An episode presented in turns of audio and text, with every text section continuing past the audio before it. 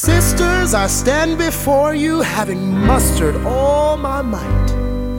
Cause the spread you brought to last year's dinner was a shameful, shameful sight. With cartons and boxes from all the fast foods in the county. The gifts you put before our Savior were far from a righteous bounty. And the Lord appeared to me in a dream. He told me, Doe Rae, tell him what we've seen.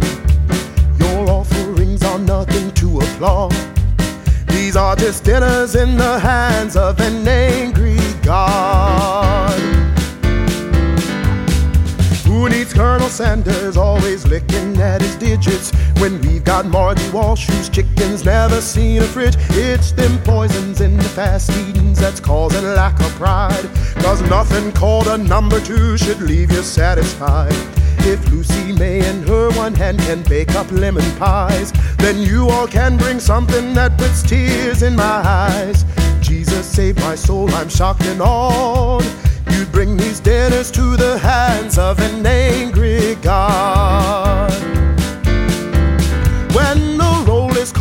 it won't be by Sister Schubert.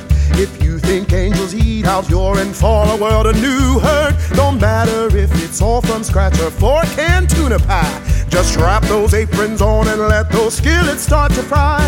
If at next Sunday's prayer mean you keep up all this soulless eating, it won't be the cholesterol that's gonna get you after all. Don't think I'll spare the child and spoil the rod to bring these dinners to the hands of an